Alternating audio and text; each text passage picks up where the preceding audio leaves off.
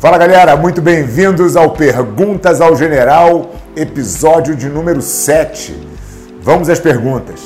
Primeira pergunta da Priscila: Como eu enxergo a marca Aliança daqui cinco anos no mercado do jiu-jitsu? Olha, é, é claro que ninguém tem bola de cristal, né? mas a gente trabalha bastante com, a, com essas projeções e tentando chegar nessas metas. Então a gente tem meta aqui de 10 anos, de 5, de 3, de 1. E a gente vai tentando bater elas e à medida que a gente chega na meta, a gente vê se a gente está no caminho correto ou não.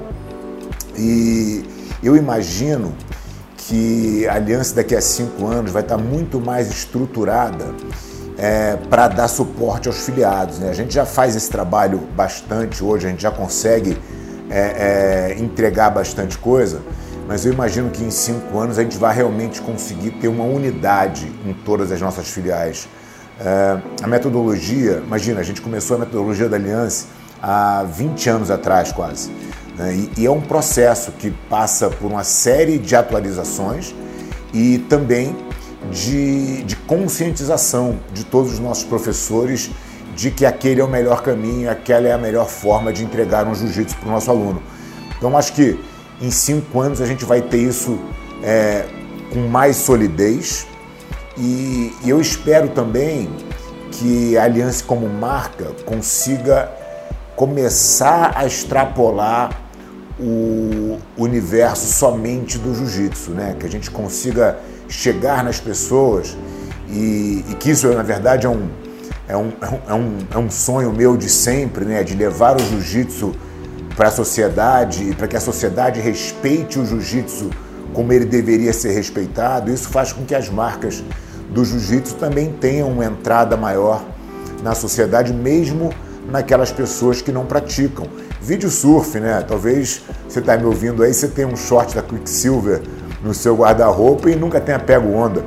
Né? Eu acho que isso que é um pouco da busca que as marcas de jiu-jitsu devem perseguir e eu acho que com a Aliança não é diferente. Acho que a gente tem essa possibilidade, uma vez que o jiu-jitsu inteiro cresça e o jiu-jitsu inteiro comece a entregar um serviço melhor para a sociedade, a gente vai começar devagarinho a, a tatear esse outro universo aí que é fora da comunidade do jiu-jitsu. Pessoal, pergunta do Rafa Monteiro: qual áreas estão se abrindo no mercado do jiu-jitsu é, sem ser academias? E como eu falei na, na pergunta anterior, quando a gente começa a crescer né, o, o mercado do jiu-jitsu como um todo, as competições crescem, as academias crescem, as academias é, entregam um serviço melhor, consequentemente, se tem mais aluno, tendo mais aluno, a gente tem mais audiência para os produtos online, seja eventos, seja é, canais de YouTube, podcasts, o que for, as pessoas começam a consumir mais jiu-jitsu. E uma vez que muita gente consome jiu-jitsu, a gente devagar consegue ultrapassar essa barreira e chegar em pessoas que não necessariamente praticam jiu-jitsu, mas admiram a forma como o jiu-jitsu trata as pessoas e o benefício que o jiu-jitsu traz para as pessoas, elas começam também, de certa maneira, a consumir alguma coisa de jiu-jitsu. Então, é, eu acho que as possibilidades são enormes, né? Você tem que tentar descobrir, talvez, é, não só uma novidade, mas muitas vezes como que você faz uma entrega melhor de algo que já existe, né? Então, ficar um pouco ligado nisso também, isso é a disrupção, né? A disrupção dos mercados acontece muito mais em fatiar aquele processo longo e fazer melhor e fazer mais barato do que necessariamente em se criar uma coisa nova para se ofertar para o público. Pergunta do Fabrício Correia: qual é o porquê do Fábio Gurgel? Bom, essa, essa pergunta eu tenho que remeter a Simon Sinek, né, que é o autor do livro é, é, Encontre o Seu Porquê. E eu acho que ele foi muito feliz, talvez esse seja o principal, a principal obra dele, né? É, que eu acho que realmente a grande maioria das pessoas não acha o seu, né? Ou não entende muito bem o porquê faz as coisas. eu desde muito cedo, a, a minha decisão e, e a minha paixão pelo jiu-jitsu me levou a querer viver de jiu-jitsu. Então, eu falei, bom, eu quero viver de jiu-jitsu. É essa é a minha razão de fazer tudo, né? De, de compartilhar o que eu sei, de ensinar jiu-jitsu, é, enfim, de ter construído a nossa equipe, de continuar fazendo as coisas que eu entendo me mantém dentro do jiu-jitsu. Sempre foi a razão pela qual eu faço as coisas. É, então, o meu porquê certamente é viver de jiu-jitsu.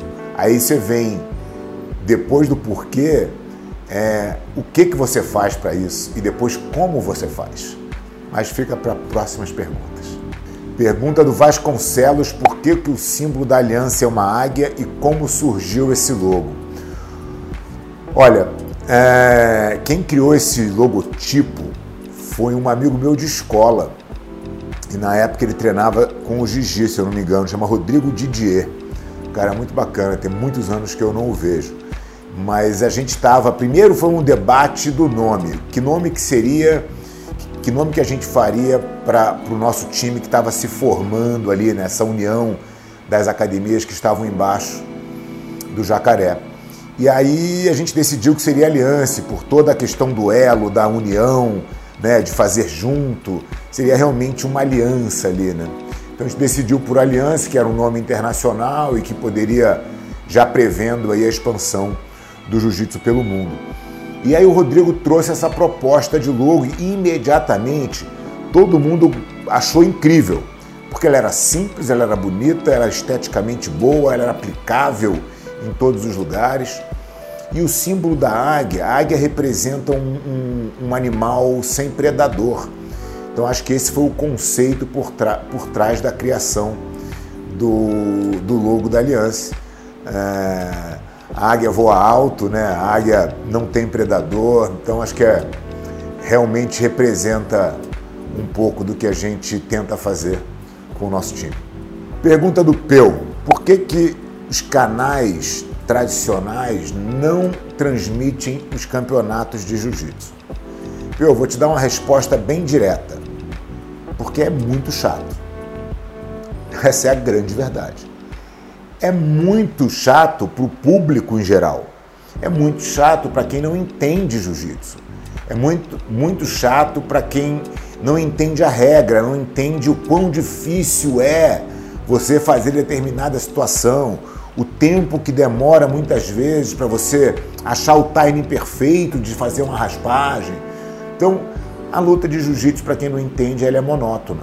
E, esse, e eu vou pegar esse gancho da tua pergunta porque eu acho isso importante da gente entender, né? Porque quando a gente fala dessa, desse sonho, né, de ter o jiu-jitsu na, na, no mainstream, para todo mundo assistir, a gente tem que entender que a gente tem dois caminhos aí. Ou a gente conscientiza as pessoas da importância daquele detalhe, do que, do que às vezes não é plasticamente bonito, mas que a gente que conhece a técnica admira, ou a gente precisaria descaracterizar o jiu-jitsu a tal ponto para ele ficar palatável para quem não entende, mas o preço disso é você fugir completamente do que a gente faz como arte marcial. Então essa é a sinuca de bico que o jiu-jitsu vive e eu acho muito difícil que a gente consiga romper essa barreira. Pergunta do Adriano: qual foi a minha maior dificuldade quando eu decidi viver de jiu-jitsu. Adriano, para te ser bem sincero, é, é claro que tem todas as dificuldades inerentes de qualquer tipo de negócio, mas eu não acho que tem uma, uma, uma, que eu tive uma dificuldade maior do que os outros que escolheram outras coisas, né? É claro que o jiu-jitsu é, muitas vezes não é encarado como negócio, então você ter que é, educar as pessoas a entender que essa maneira é a maneira mais justa né, para com o aluno, é onde você se força a prestar um melhor serviço. É, isso faz com que todo mundo se mexa para frente, né? Eu acho que essa é, quando você entende o jiu-jitsu como negócio, você acaba fazendo muito mais bem ao jiu-jitsu do que o contrário. Quando você acha que o jiu-jitsu não deve ser um negócio que o jiu-jitsu tem que ser para ajudar as pessoas, no sentido de que tem que ser de graça. Eu acho que isso tudo prejudica muito o processo. Mas essa essa essa equação de jiu-jitsu como negócio eu sempre tive. Então eu fui tendo as dificuldades de qualquer negócio. Né? É, é difícil conquistar novos alunos? É. É difícil você convencer um, um, um, professor a fazer e acreditar na metodologia? É. é. É difícil você fazer todo mundo entender que a uniformização das escolas é uma coisa positiva? É. Tudo isso é difícil. Mas tudo isso faz parte do business. E, e eu sempre encarei isso de uma maneira, acredito, muito resiliente.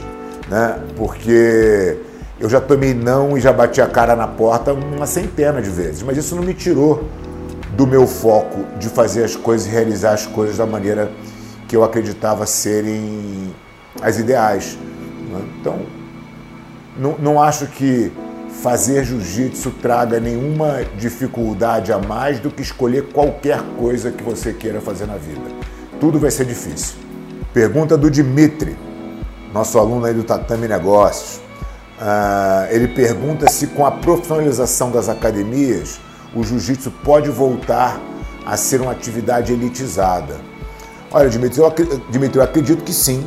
Eu acho, eu acho que é uma relação, é, de novo, né, da qualidade da prestação de serviço que você presta. Se você presta um bom serviço, é, vai ter gente, talvez com maior poder aquisitivo, que pague por aquele teu serviço, porque aquele teu serviço obviamente vai custar mais caro se você tem certos cuidados, né? Se você tem um local mais agradável, se você tem um local é, uma, mais amplo, melhor localizado, tudo isso custa. Se você tem uma equipe de professores muito atenciosa, todo esse treinamento custa. Então, você obviamente vai ter que subir um pouco do teu preço e você vai começar a atingir uma fatia é, é, da sociedade que fica feliz em pagar por um serviço premium. Então acho que tem uma frase que é muito legal, que, que vai contra o que as pessoas falam, ah, mas ali é elitizado demais, ali o luxo de hoje é a necessidade de amanhã. Quando você cria riqueza, quando você cria valor, a tendência é que quem está embaixo tenha você como referência e aí isso vai puxando tudo para cima. Né? É nisso que eu acredito e eu acho que sim, o jiu-jitsu pode voltar a atingir uma faixa mais elitizada da sociedade. Pergunta do Douglas: quão relevante é a sua cidade e o seu local para você montar uma academia de jiu-jitsu? Olha, Douglas, eu acho que existem hoje é, pesquisas que te entregam o mapeamento do local que você vai montar a sua academia, que são pesquisas de geomarketing, que te dizem exatamente quantas pessoas estão no teu entorno, quem são essas pessoas, né, por faixa etária, é, são homens, são mulheres, são crianças, uh, te diz a renda per capita. Então você tem hoje como ter um estudo muito qualitativo antes de fazer uma empreitada de montar a sua academia. O que eu acho que falta muitas vezes para as pessoas é justamente isso, né? A pessoa quer montar um negócio e, e não se prepara antes. Economiza umas coisas que podem se tornar muito mais caras depois. Então, por exemplo, se você faz uma pesquisa de geomarketing, se você não faz uma pesquisa de geomarketing, está no local errado, o dinheiro que você vai investir ali provavelmente vai ser jogado no lixo e de repente você gastaria alguns mil reais aí para fazer uma boa pesquisa, que ia te falar, olha, não monta academia aqui não, monta uma academia a 3 quilômetros daqui, que ali tem um público qualificado para você. Então, eu acho que toda cidade tem o seu público, é, mas você precisa entender quem é esse público, que renda essa, essa, essas famílias têm, porque existe ali uma, uma, um percentual da renda familiar que é em média disponibilizado para atividades físicas, né, para cuidado com saúde. Então você tem que estar dentro daquela faixa. Se você errar isso, você também compromete o seu negócio. Né. Então tem como fazer hoje com técnica. É isso que a gente conta bastante aí no Tatame Negócios para que vocês não errem esse tipo de, de decisão, né? Então, é, mas com certeza tem como você fazer em qualquer cidade do Brasil e do mundo. Pergunta do meu xará, Fábio. O que seria do Fábio sem o jacaré? Né? Que falta faz um mentor? Olha, muito difícil de eu te responder essa pergunta, porque a minha relação com o jacaré, ela é uma relação de vida, né? É uma relação de desde que eu tinha 14 anos de idade até hoje, é, cada vez mais entrelaçada, cada vez mais junto, né? A gente, embora hoje não, já há muitos anos não viva na mesma cidade, desde que a gente saiu do Rio de Janeiro, eu vim para São Paulo, ele foi para os Estados Unidos, mas a gente tem uma relação muito próxima, né? Os nossos projetos são juntos, os nossos ideais são os mesmos. É, a gente acredita o jiu-jitsu da mesma maneira. E tudo isso eu aprendi dele, né? Ele foi o meu, o meu guia, o meu professor, o meu mentor. E eu acho que ter mentores na vida, o Jacaré foi o, talvez depois do meu pai, o primeiro, né? É, que eu me senti guiado.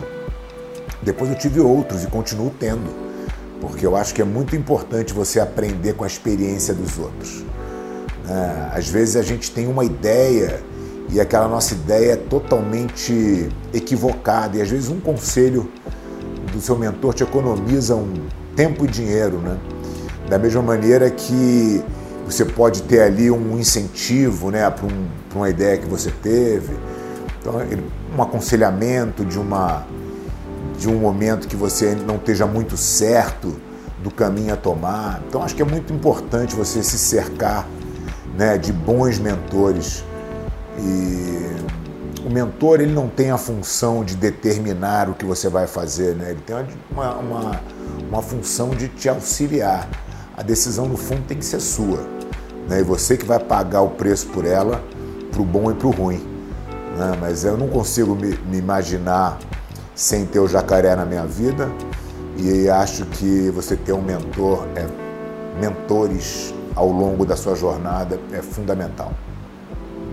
Pergunta do Rafael: se eu já me perguntei o que eu faria ou o que eu seria se não fosse o jiu-jitsu. Outra pergunta muito difícil, né? Como a pergunta anterior de me dissociar do, do jacaré. Eu acho que eu vejo a vida através dos conceitos que eu aprendi dentro do jiu-jitsu. Eu consegui traduzir esses conceitos de uma maneira que eles me ajudam nas minhas decisões, eles me ajudam na, nos meus relacionamentos, eles me ajudam é, é, nos problemas que eu tenho na, na minha frente. E eu acho que seria muito difícil de eu ter esse tipo de, de consciência se eu não tivesse o jiu-jitsu como aliado. É, mas se eu não tivesse, eu acho que eu tentaria de alguma maneira chegar aí também através de outros caminhos, né? Eu não acho que o jiu-jitsu também é o único caminho para você levar a sua vida, né? Ele foi o meu, mas eu admiro tantas pessoas que não tiveram jiu-jitsu como aliado e, e conseguiram chegar aí numa, num entendimento da vida tão bacana. Então talvez eu buscasse esse caminho também de alguma outra forma. Isso aí, pessoal. Muito obrigado por participarem do Perguntas ao General. É, mais uma vez aqui elogiar a nossa audiência pela qualidade das perguntas, está ficando cada vez melhor. E não se esqueçam, toda segunda-feira a caixinha abre no meu Instagram e eu respondo em vídeo para vocês aqui. Um forte abraço. Você pode também assistir ou escutar isso no meu podcast Fora do Tatame com Fábio Gurgel.